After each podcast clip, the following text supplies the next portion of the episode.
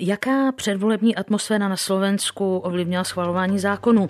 Jak vypadají dnešní připomínky výročí smrti Josefa Toufara? Na Špicberkách se rozšířila banka rostlinných semen, čím je důležitá? Proč v Indii demonstrují muslimové? Jak se bránit takzvaným energetickým šmejdům? A jak vypadá šablový tanec ve Strání na Uhersko-Hradišsku? To jsou náměty, které vám teď nabídnu a přeji dobrý poslech. Den podle Martiny Maškové.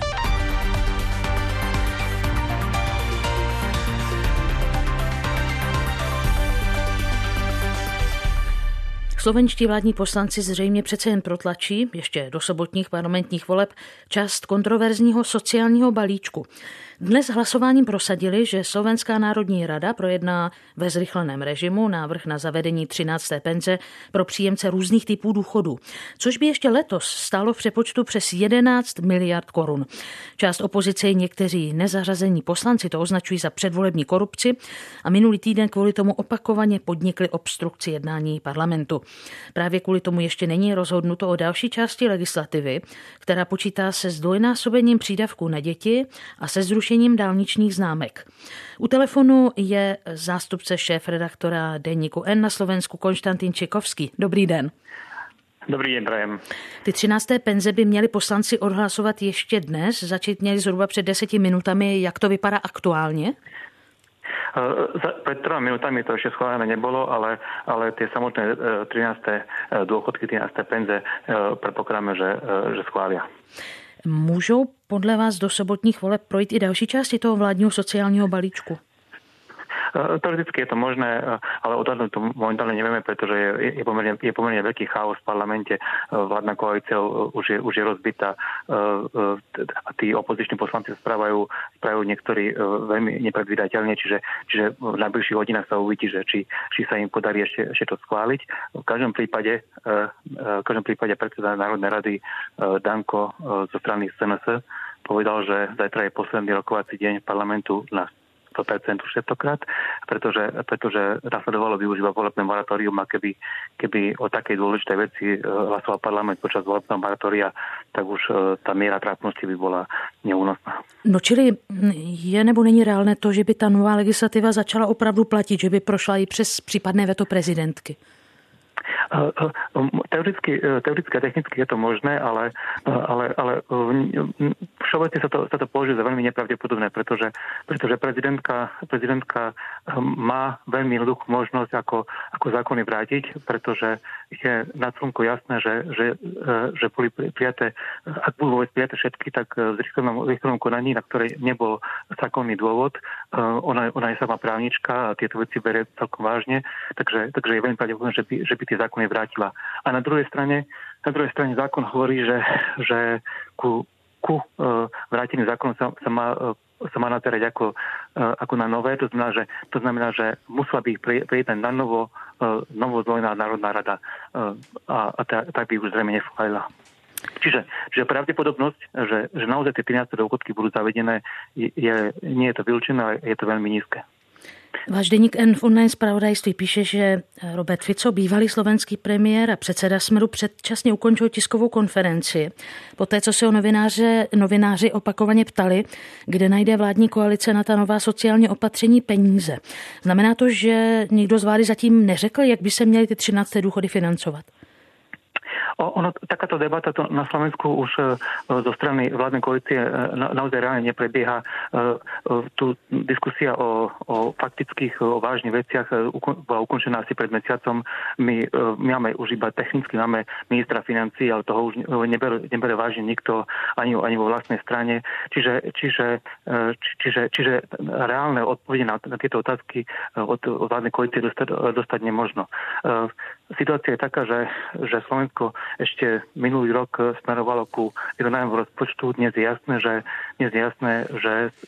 že deficit sa už tento rok dostane niekde blízko ku 2%. A ak by tieto opatrenia boli schválené, tak by hrozilo už o rok, o dva prekočenie toho deficitu, čo by bola obrovská hanba. Je důležitá dnešní večerní televizní debata lídrů, které se má účastnit i premiér Peter Pellegrini za stranu Smer? Ona je veľmi dôležitá, pretože už by sa nemalo výrazne zmeniť pomer medzi súčasnou opozíciou a súčasnou koalíciou, ale príliš veľa strán je napomedzi toho, či sa vôbec dostanú do parlamentu. A teda jednotlivé strany sa budú snažiť o to na poslednú chvíľu niečím zaujať, aby sa dostali cez tú 5% hranicu. To je všetko kľúčové. Ale to, že či súčasná opozícia vyhrá voľby, to je viac menej už pri súčasných preferenciách jasné. Nyní Konštantín Čikovský, zástupce šéfredaktora deníku N na Slovensku. Děkuji vám za rozhovor. Nashledanou. Nashledanou. A stále posloucháte Český rozhlas Plus. Dnes uplynulo 70 let od smrti faráře v Čihošti Josefa Toufara, muže, který měl posloužit jako odstrašující příklad pro oponenty stalinistického režimu v Československu 50. let 20. století. Záminkou se měl stát dodnes nevysvětlený pohyb křížku v kostele, než ale režim stačil uspořádat monster proces, Toufar zemřel na následky zranění při výsleších státní bezpečnosti. V Legerově ulici v Praze, bývalém Borůvkově sanatoriu, si dnes Toufarův osud připomněli ti, kteří se jeho odkazu věnují.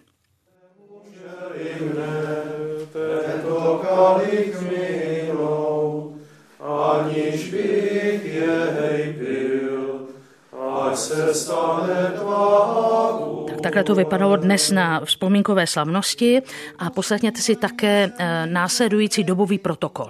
Průběh přijetí umírajícího Josefa Toufara ve státním sanatoriu v Praze v Legerově ulici v Praze 25. února 1950. Na pokoji číslo 312, kde právě se teď nacházíme. 14:30, infúze intravenózní, tlak 85/60. 17:10, tlak 95/60. 18:00, transfúze krve, krevní skupina 0, RH+. 18:15 infúze, 18:20 až 19:10 operace. Po operaci je Josef Toufar znovu přivezen sem na pokoj číslo 312 a v 8:30 večer zde na lůžku, které stálo v těchto místech, umírá. Tolik Miloš Doležel, autor řady knih o Josefu Toufarovi. Ve studiu mám kolegyni Janu Frankovou, která je, kromě toho, že jeho manželkou, také vedoucí Dismanova dětského rozhlasového souboru, který včera měl představení věnované Toufarovi. Dobrý den. Hezké odpoledne. Já se nejdřív zeptám na tu dnešní vzpomínkovou akci, na které jste taky byla v Legerově ulici v Praze, kde Toufar zemřel. Jak na vás zapůsobila atmosféra toho domu, kde se to událo? Tak asi stejně jako všechny akce, které se teď k Pateru Toufarovi, které se mu věnují soustředěně, a je to samozřejmě taková dojímavá atmosféra. Operace, při níž se Toufara lékaři snažili zachránit, přispěla k Toufarově identifikaci v hromadném hrobě v pražských Ďáblicích. V roce 2015 našel se tam kus drénu, pokud vím. Jak jste prožívali v rodině, která se vlastně dlouhodobě věnuje Toufarově odkazu, pátrání po jeho ostatcích? To bylo docela jako zvláštní, protože ta exhumace probíhala 14 dní, bylo to velmi intenzivní, byly tam chvíle jakýsi jako propadů, kdy už jsme vlastně nedoufali, že tělo Patera Josefa Toufara objevíme, a když se to nakonec povedlo, tak to byl nesmírně silný okamžik a vlastně dodneska na to velmi ráda vzpomínám. Včera jste s Dismančaty hráli v Rudolfinu představení, kam zmizel můj strýc, pane prezidente. To je představení, které vlastně připomíná mimo jiné to, jak se Toufarová neteř po strýcově zmizení snažila přijít na to, kam ho odvezli. Můžete jenom připomenout ty okolnosti, co se tenkrát stalo? No, oni ho prostě na faře, kde Pater Toufar sloužil, v Číhošti, tak ho unesli z té fary bez zatykače, odvezli ho do Valdic, do vězení, kde ho měsíc velmi brutálně vyslýchali a chtěli ho připravit pro monster proces, chtěli z něj vymlátit doznání. Nicméně to martyrium bylo tak obrovské, že Pater Toufar umírá a v rodině vlastně tenkrát nikdo neřekl nic. Teprve po 4 letech jako výrazného pátrání právě jeho neteře Marie, jejich dopisů, kterými bombardovala všechny možné úřady, scháněla ho po vězeních, tak teprve rodině oznámili, že je po smrti. Jakou formou jste pojali to představení, které vlastně i tyto události připomíná hudebně, dramaturgicky? On je to původně vlastně workshop pro studenty, je to mířené právě na studenty třeba středních škol. Má to dvě části. První je takový workshop, kdy se s těmi studenty bavíme o různých tématech, které se k tomu vážou, a potom právě z filharmoniky navazuje scénické čtení. Včera to bylo zcela výjimečně pro dospělé publikum v Sokově síni. Připomínáme, že tedy špičkoví hudebníci z České filharmonie se podíleli na té akci, stejně tak jako skladatel Slavomír Hořínka, který napsal hudbu. Ano, přesně tak. A stejně tak jako členové Dismanova rozhlasového dětského souboru. Nám šlo vlastně o to, že když máme workshop pro studenty, tak si myslím, že je skvělé, když ten příběh vyprávějí jim stejně staří vrstevníci jejich. Jak tedy na studenty působí ta dramatická událost, kterou si připomínáme právě dnes, k níž tedy došlo před 70 lety? No, se to asi nedá paušalizovat, možná na každého trochu jinak, možná někteří jsou připraveni na to, na co jdou, někteří ne, ale myslím si, že jejich základní otázka je taková, jak se to vlastně vůbec mohlo stát. A myslím si, že si taky ale velmi dobře uvědomují, že to není nic, co by se nemohlo stát znovu, protože většina těch studentů velmi dobře sleduje, co se děje ve světě, co se děje v Rusku a tak dále. Jana Franková, vedoucí Dismanova dětského rozhlasového souboru a účastnice dnešní vzpomínkové akce v Legerově ulici v Praze na výročí úmrtí faráře Josefa Toufara. Děkuji, že jste přišla osobně. Já děkuji pěkně. A mým dalším hostem je teď Petr Nováček, kolega komentátor Českého rozhlasu, který je také profesí historik, abychom doplnili kontext tehdejších událostí v komunistickém Československu. Petře, i tobě dobrý den. Hezký den, byl jsem profesí historik, to mi vzal minulý režim. Petře, jaké tedy byly mocenské poměry v té době, kdy tedy došlo k událostem kolem Josefa Toufara, a jaké byly mocenské poměry v tehdejší komunistické straně Československa? No tak v komunistické straně Československa bylo tehdy jasně nejsilnější takové to gottwaldovské, čepičkovské, kopeckého křídlo, které jelo v tom poúnorovém zepětí a myslelo si, že republika, abych to řekl, bude navždycky komunistům. To další mělo teprve přijít. Politické procesy, které začaly rozdílat komunistickou stranu od roku 1951. V téhle době teprve sovětští agenti pomáhali našim specialistům hledat takzvaného československého rajka. Jinými slovy vnitřního zrádce v komunistické straně, na kterého, tak jako podobně to udělali v Maďarsku, by komunistická strana sledla neúspěchy budování socialismu. Zejména šlo o to, že v důsledku kolektivizace byly velké výpadky zemědělské výroby, že tady nebyla řada typů zboží do té doby běžných a tak dále. Co už ale začalo, a na to máš možná na mysli, Martino, už byly v chodu represe proti různým skupinám obyvatelstva, rolníkům například, kolektivizace od roku 49, živnostníkům, obchodníkům, ale, a to směřuje k Petru Toufarovi, také proti katolické církvi. Katolická církev byla, dá se říci, začala být pronásledována už od léta roku 1948. Jak moc tenkrát aparátu s těmi zmíněnými sovětskými poradci záleželo na tom, aby proběhl větší monster proces? No, záleželo strašně moc, jak si naši soudruzi nebyli pořád schopni žádný politický proces uplést, až s příchodem jistého soudra Makarova se jim to pak začalo, tak říct, to byl ale, teď to myslím, to mám na mysli ten proces ze Slánského centrem spikleneckým, kde bylo to šílené množství šibenic, daleka nejvíc rozsudků smrti, které v komunistických zemích padly. po uchopení moci komunisty. Co se týče ale té církve, ještě bych rád řekl, tak tam už byly vydány zvláštní zákony, prejisté pokyny v letě 1948 a pak v roce 1949 následovala úprava, zásadní úprava vztahu států a církví.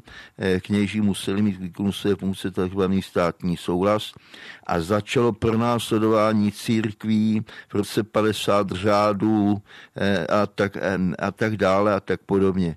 A to byl také to bylo období, kdy se komunisté vrhli kromě jiného na čihojského Petra Toufara. Takže on zažil tu nejbrutálnější vlnu útoku komunistického režimu na katolickou církev. A držel tehdy Klement Gottwald pevně v rukou tento případ, nebo i v té Toufarově kauze zafungoval i další páky režimu, někdo další vlivný, případně jeho zeď? No tak ano, jeho zeď Alexej Čepička byl šéfem ústředního akčního výboru Národní fronty, jinými slovy, to bylo to takzvaná očištěná Národní fronta, očištěná od zrádců po 25. únoru 1945. Alexej Čepička byl zvláštní člověk, velmi, říká se o něm, že byl velmi chytrý, byl to vzděláním právník, ale současně toužil obrovsky po kariéře, miloval uniformu a tak dále. Takže, no a byl to svému tchánovi, to se také ví, zaznamenali pamětníci, nosíval tajně tvrdé alkoholické nápoje, protože Gottwald už byl v takovém zdravotním stavu, že jeho osobní lékaři řídili, aby se ho pokusili na hradě přísně hlídat, aby jim nepil. Čepička na zasedání takzvaného užšího předsednictva UVKŠ, což byl sněmovní orgán, tak poté, co Klement Gottwald provedl zhrnutí, analytoval ho písařce a ostatní odešli, tak vždycky měl nějakou pozornost pro svého tchána. Ty jsi už zmínil o kolektivizaci zemědělství, které probíhalo kromě tedy toho tažení proti církvím, ale také už probíhala jakési ofenzíva režimu proti obchodníkům. Jak a jaké to mělo následky? Ta vlastně začala v komunistické režii ještě před únorem kolem milionářské dávky, to znamená na podzim roku 1947, když vytahovali velkoobchodníkům, zejména komunisté, jejich úderky zboží ze skladů, psali o nich skandální nápisy do výloh a vytvářeli dojem, že se velkoobchodník to zloděj, který si nakradl a jak si našmelil zboží, ale nedává ho na trh, čímž je právě na trhu nedostatek některého šatstva. Takže to začalo už takhle, ale po únoru 1948 sice Gottwald říkal, že kolchozy u nás nebudou, ale už v roce 1949 po 9. sjezdu KSČ se rozpoutala první vlna kolektivizace, tedy zdrojstevňování.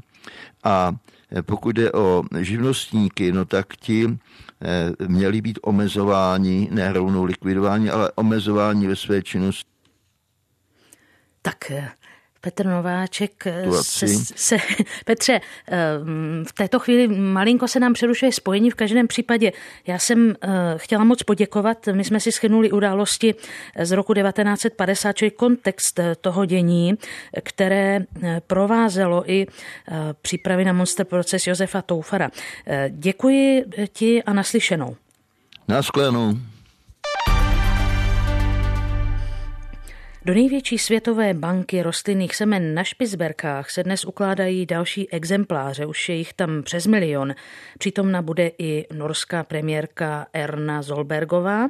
Toto arktické souostroví patří k Norsku a ukládat se budou i vzorky z Česka. Akce se účastní český badatel Vojtěch Holubec. Převážná většina toho materiálu jsou obilniny, ale jsou to další hlavní plodiny, jsou to luskoviny. Třeba dneska ukládáme velký podíl luskovin, co z našeho spolupracujícího ústavu Stroupska to jsou vlastně kolegové v rámci národního programu.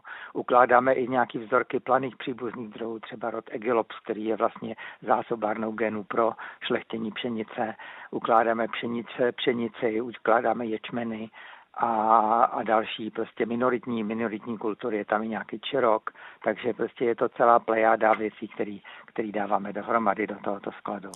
Vojtěch Holubec, šéf národního programu genetických zdrojů, od norské premiérky převezme certifikát o uložení 1200 položek, z nichž většinou jde o zdejší domácí odrůdy.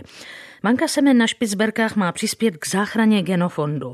Funguje od roku 2008, tedy záchraně těch druhů rostlin, které jsou ohroženy. Na její přínos jsem se zeptala i rostlinného genetika Jaroslava Doležela z Ústavu experimentální botaniky Akademie věd. Největší přínos spočívá v tom, že je to vlastně možná poslední záchrana biologické diverzity na Zemi, pokud dojde k nejhoršímu, a ve všech ostatních oblastech, kde se ty rostliny pěstují nebo jsou uložena semena, dojde ke katastrofě a nějakým způsobem je ztratíme. Možná by bylo dobré ale upozornit, že sice v té genové bance je uloženo 1 milion vzorků semen, ale ve skutečnosti reprezentuje asi jenom 6 000 druhů rostlin. Čili ten důraz je tam kladený především na plodiny a na rostliny, které mají nejbližší vztah k výživě člověka. Je důležitější schraňovat ty odrůdy u plodin, které nám skutečně slouží jako hospodářské, a nebo spíš ty původní rostliny, z nich jsme je vyšlechtili? No, já bych se přimlouval za obojí, protože ty plodiny, které už máme, díky tomu, že budou uložena jejich semena, jsme schopni okamžitě zpátky vrátit do prostředí a pěstovat. Takže pokud by se něco někde stalo, tak ti zemědělci mohou poměrně rychle přemnožit ta semena a pokračovat dál. Ale samozřejmě z dlouhodobého hlediska je stejně důležité uchovávat ty plané příbuzné druhy, a to proto, že i ty můžeme ztratit. Bohužel dochází k vymírání, někdo mluví o 6. hromadném vymírání biologických druhů a ztrácíme ty plané druhy. A ten problém je v tom, že ty plané druhy potřebujeme nebo budeme potřebovat z mnoha důvodů. Buď proto, že je budeme chtít tak, jak existují, že z nich budeme chtít izolovat látky pro farmaceutický průmysl nebo pro jiné použití, anebo pro šlechtění, protože z nich můžeme přenášet důležité geny do těch kulturních plodin. Bohužel je to samozřejmě všechno otázka ekonomiky, nemůžeme mít všechno, ale myslím si, že lidstvo by mělo udělat všechno pro to, aby tu existující diverzitu zachovalo. Ta semena vydrží nejméně 30-40 let, pak se, myslím, musí znovu obnovit, čili vlastně znovu rozmnožit. A daří se obnovovat i nějaké ty staré odrůdy, třeba staré odrůdy pšenice, které už dnes nejsou běžné, běžně se nepěstují. Já nejsem úplně informovaný o tom spektru genotypů, které jsou uchovávány, ale vím, že jsou uchovávány a samozřejmě, že jsou přemnožovány, protože pořád jsou zdrojem důležitých zajímavých genů pro šlechtění. Teď nedávno dokonce ve Velké Británii vyšel velký projekt, který charakterizoval ty jejich tradiční lokální odrůdy pšenice. Takže vědci o tom ví, ti šlechtitelé o tom ví a jistě se nenechají o tady tento zdroj genového bohatství připravit. No a pokud je o vaši práci, vy jste se třeba podílel na přečtení, nebo vlastně byl jste zásadním člověkem, který se podílel na tom, že se podařilo listu přečíst genom pšenice a genom ječmene. Jak může takováhle databanka, vědomí toho, že existuje, posloužit vaší práci? No, to dokonce je velmi horké téma v současné genetiky nebo genomiky rostlin, protože ty dědičné informace těch vybraných odrůd kulturních plodin vlastně už byly přečteny. My máme přečtený genom pšenice, ječmene, žita a podobně. A v okamžiku, kdy jsme se dostali na tuto úroveň, si uvědomujeme, že jsme vlastně přečtli genom jednoho reprezentanta toho druhu. A přitom méně či více příbuzné odrůdy se mohou poměrně podstatnou částí dědičné informace lišit. A to zatím nevíme. Čili teď ten po přečtení těch reprezentantů, těch jednotlivých druhů rostlin, okamžitě následuje další etapa, kdy se sekvenují velké počty různých genotypů z těch odrůd a je snaha získat takzvaný pangenom. To znamená geny ne jedné odrůdy, ale geny všech možných genotypů a odrůd pšenice například. No a to protože to samozřejmě nám dá lepší obraz, poskytne lepší obraz o tom, kde které geny najdeme a můžeme je používat ve šlechtění. A pokud jde o ty genové banky, to je to též modrem, pochopitelně, že bude dobré, když budeme mít analyzovanou dědičnou informací těch planých příbuzných druhů a z nich budeme moci mnohem efektivněji vybírat si ty konkrétní položky, ty konkrétní genotypy, ty konkrétní odrůdy nebo druhy nebo místní odrůdy pro další šlechtění. Takže vlastně je to vždycky tak, jak s tím horolezectvím vylezeme nahoru a před sebou vidíme ještě vyšší. Ten pokrok je nezastavitelný a ta cesta nekončí. Takže přečtení genomu jedné pšenice otevřelo cestu k přečtení genomu mnoha odrůd pšenice a to jde samozřejmě dál až na ty příbuzné druhy. A to všechno nutně potřebujeme k tomu, abychom jednou byli schopni vyšlechtit odrůdy, které budou mít nějaké jiné nové vlastnosti, které ty současné nemají. Ta banka na Špicberkách zatím není ohrožená tolik tou klimatickou změnou, byť někde tady věčně zmrzlá půda, permafrost, ale kdybychom neuchovali ty staré plodiny, tak se může stát, že právě kvůli klimatické změně je ztratíme.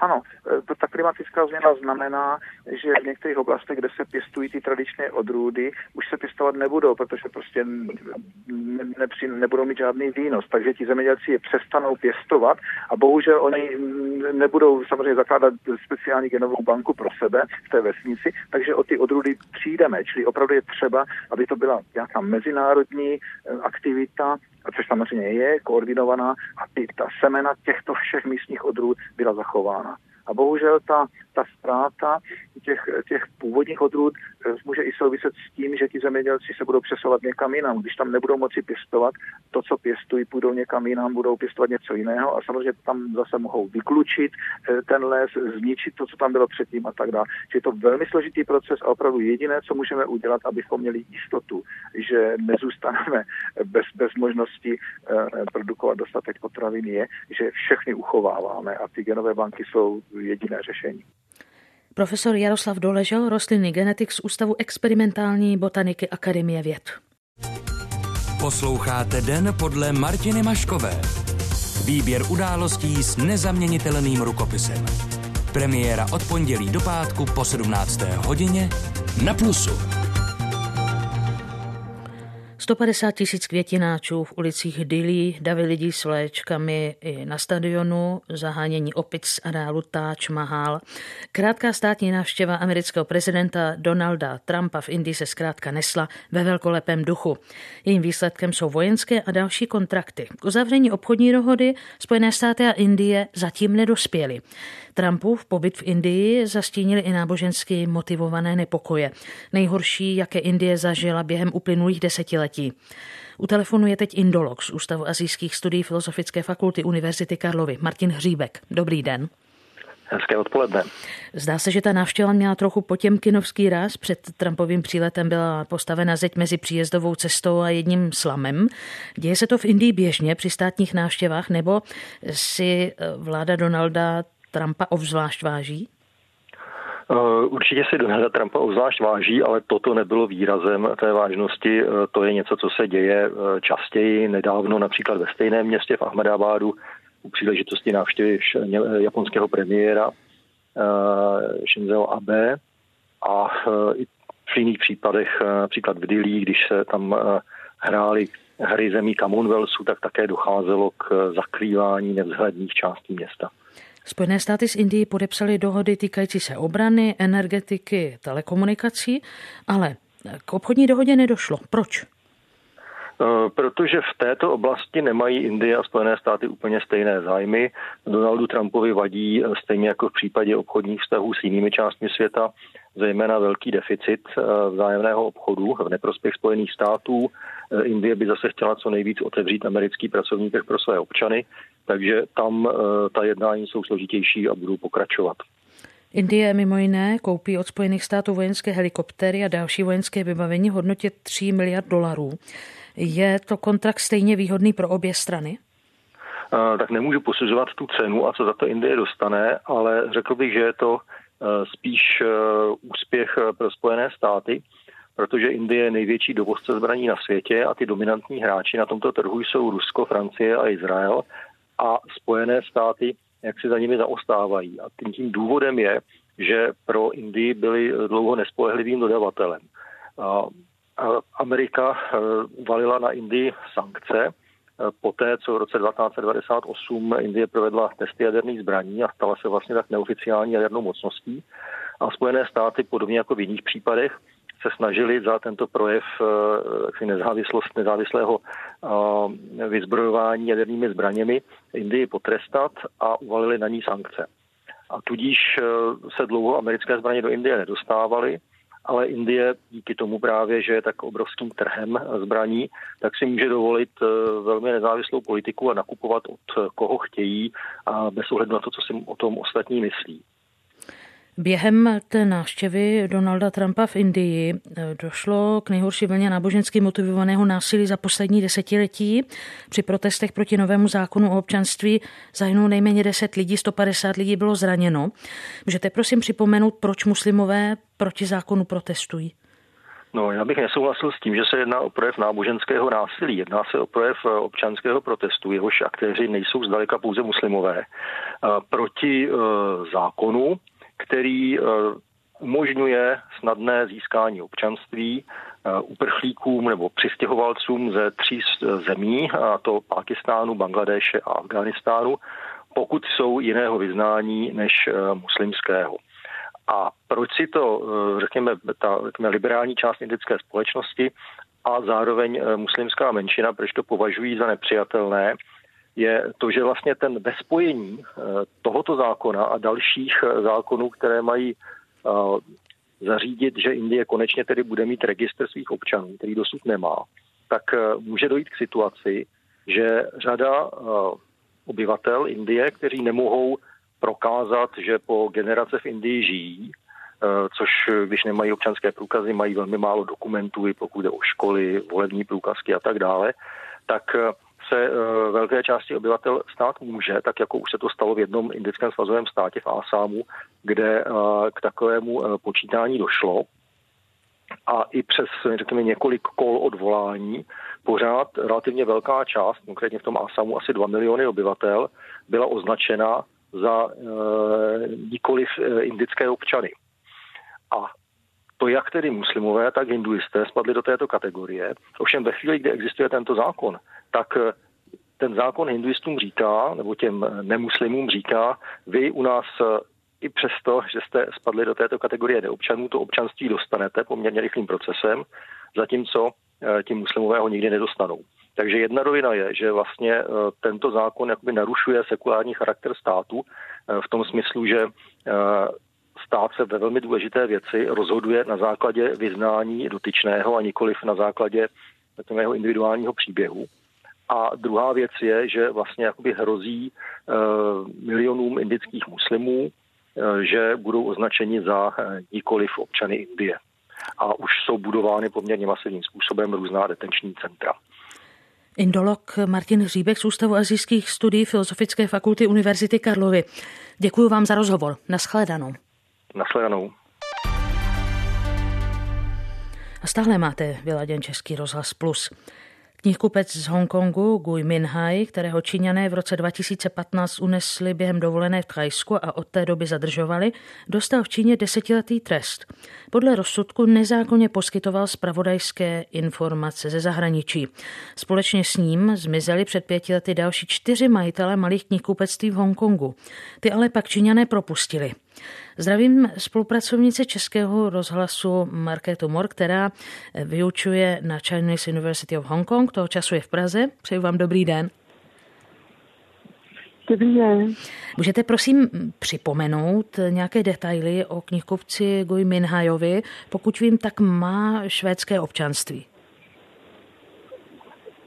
Ano, má švédské občanství a jak se zmínili, byl ve svém bytě v Thajsku, když zmizel. Takže toto zmizení se provedlo v Thajsku, takže i ani Thajsko se dnes nedá považovat za svobodné území, kde by člověk mohl svobodně působit. To je poměrně velký problém, pokud je člověk v nějakém rozporu s čínským řádem nebo s čínskou vládou a pokud je se považuje jako za disidenta. V tom případě Thajsko už není dost bezpečnou zemí pro tyto lidi. Já jsem se ptala na to švédské občanství knihkupce Gui Minhaje právě i kvůli otázce, jestli je nějaká šance, že Stockholm může dosáhnout jeho vydání do Švédska. Jak případně na jeho odsouzení Švédsko reagovalo? Já se přesně necítila, jak Švédsko reagovalo. Myslím si, že i pro Švédsko je to celou záležitost velice citlivá a že je to velice nepříjemná záležitost i pro Švédsko a tohleté záležitosti, že jsou velice opatrní a že můžeme čekat, že i Švédsko bude velice citlivě přistupovat k této záležitosti. Můžete připomenout aspoň ta základní fakta, jak se stalo, že ty Gui Minhai a další 4 knihkupci se ocitli v rukou čínských úřadů. My jsme mluvili o tom, že on byl vlastně unesen během dovolené v Thajsku, ale známe ještě nějaké informace o okolnostech zadržení? On vlastně nebyl na dovolené v Thajsku. On v Thajsku měl svůj byt a vlastně z toho bytu, kterého využíval, to vlastně takový, bychom mohli řekli, letní byt, z toho zmizel. Takže se zdá, že ty čínské úřady mají skutečně možnost působit i v Thajsku a že i v Thajsku, pokud člověk má legálně držený byt, tak i z tohoto bytu může zmizet a odsutnout se v Číně a tam odpovídat za přestupky, které Čína vlastně mu registrovala. Jak si vysvětlujete, že z té 500 zadržených hongkongských knihkupců nakonec Číňané odsoudili jenom jednoho? Je to skutečně zvláštní situace. Někteří knihkupci, jak jsme říkali, knihkupci nebo ti vydavatelé knih, které v Číně nebyly přijímány s velkým entuziasmem. Nebyly to knihy, které byly vyloženě proti čínskému režimu. Byly to knihy, které skutečně byly tam spíše takové jako nějaké další pověry nebo negace ohledně čínských vůdců. Takže to nebylo, že byli proti čínskému režimu, ale spíše to bylo tak pro tu populární kulturu, že to bylo takové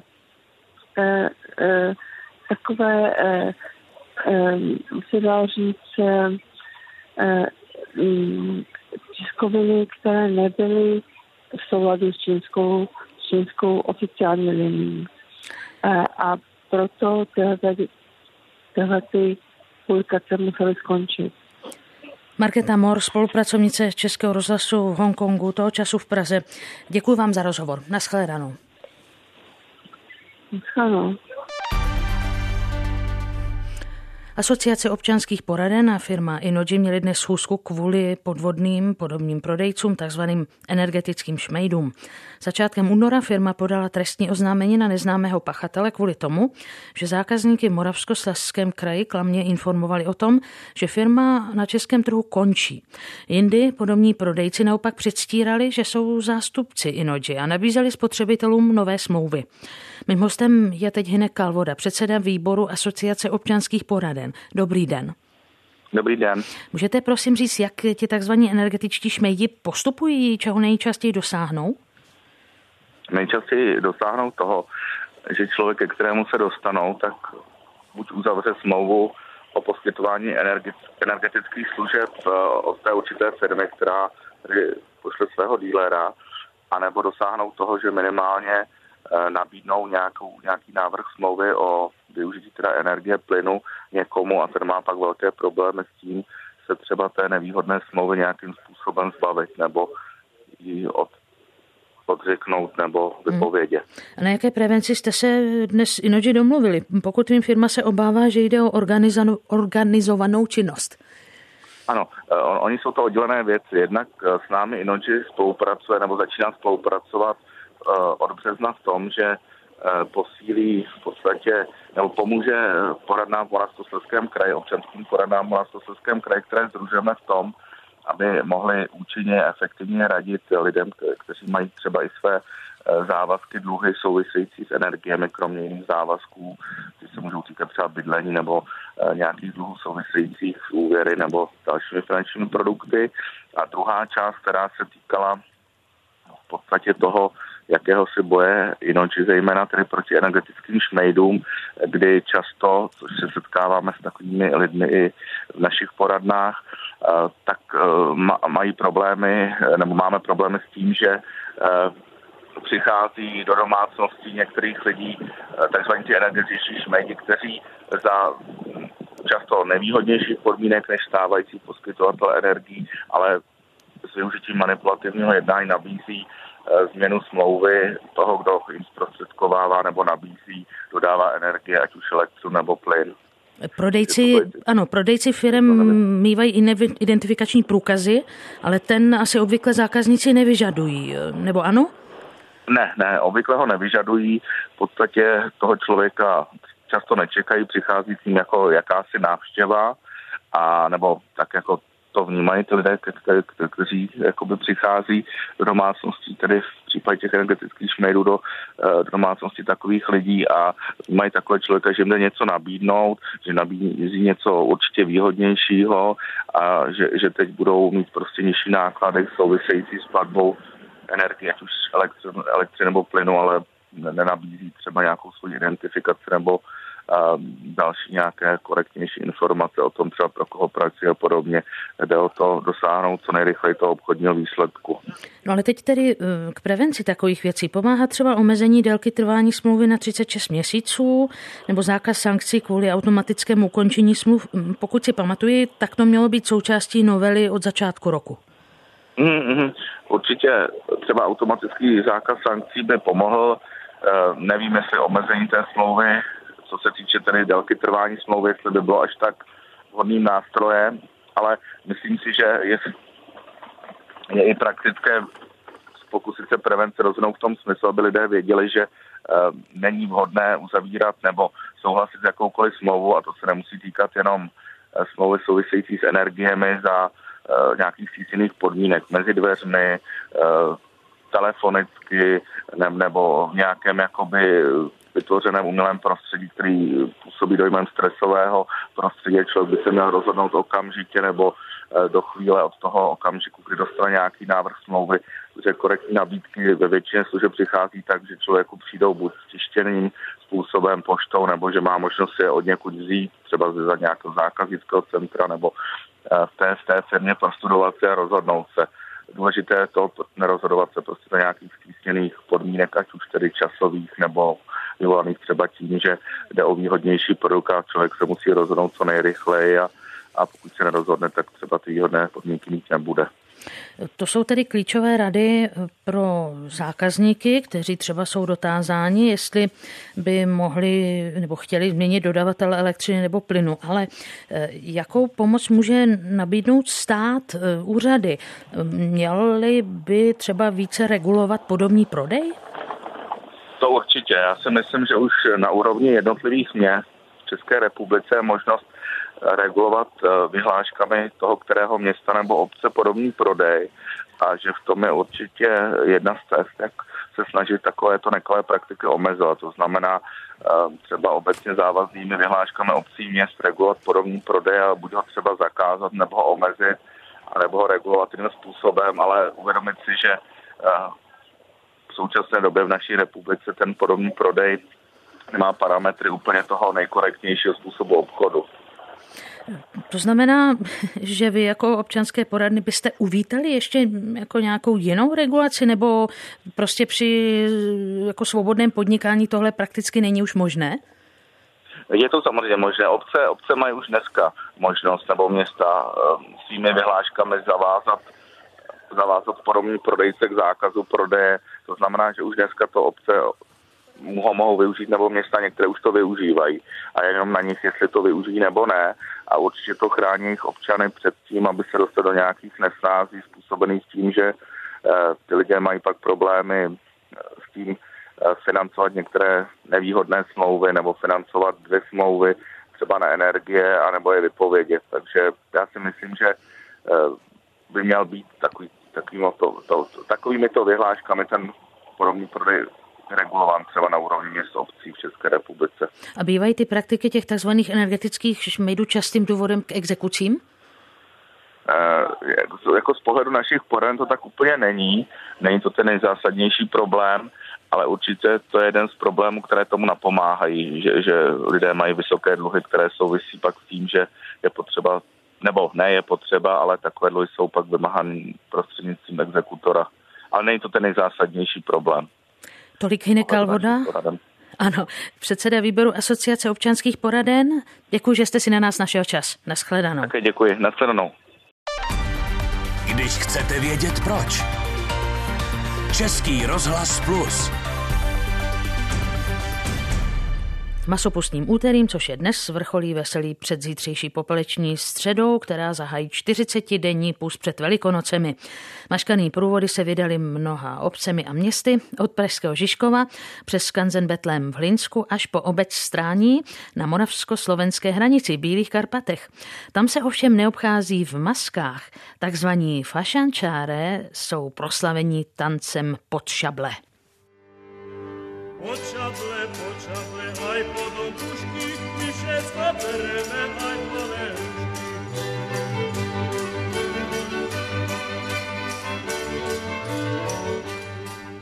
A mým hostem je etnograf Pavel Popelka, ředitel festivalu masopustních tradic ve Strání. Dobrý den. Dobrý den. Mluvila jsem a jsme slyšeli o slavném mečovém tanci pod šable. Jak byste ho popsal tomu, kdo ho nezná?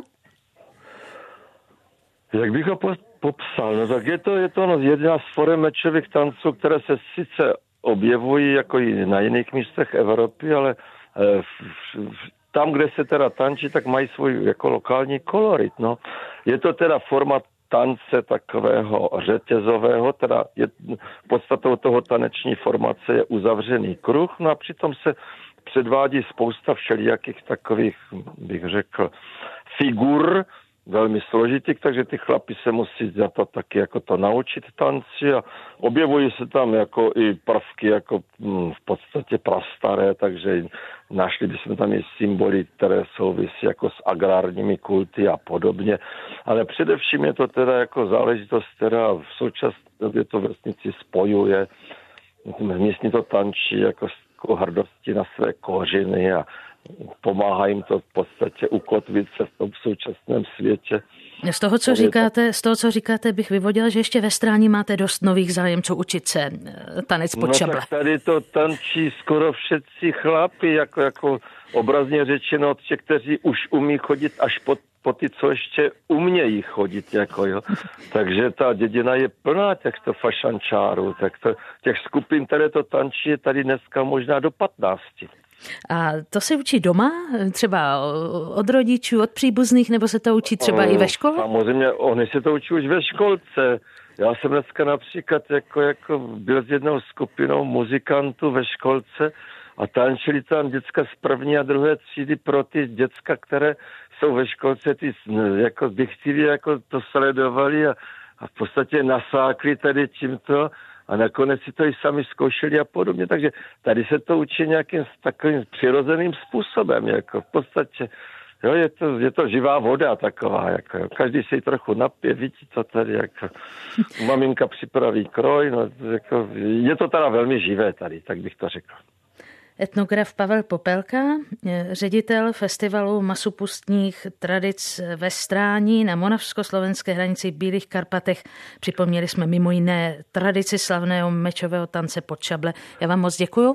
Mějte se hezky, ať se festival dál vydaří. Mějte se taky hezky a ještě kdo to stihne, tak sem přijďte, stojí to za to, končí to o půlnoci. Tak já moc děkuji za připomenutí folklorních tradic z Moravy a děkuji tedy z Prahy, z našeho pražského studia. Přeji dobrý poslech našich dalších pořadů. Od mikrofonu se loučí Martina Mašková.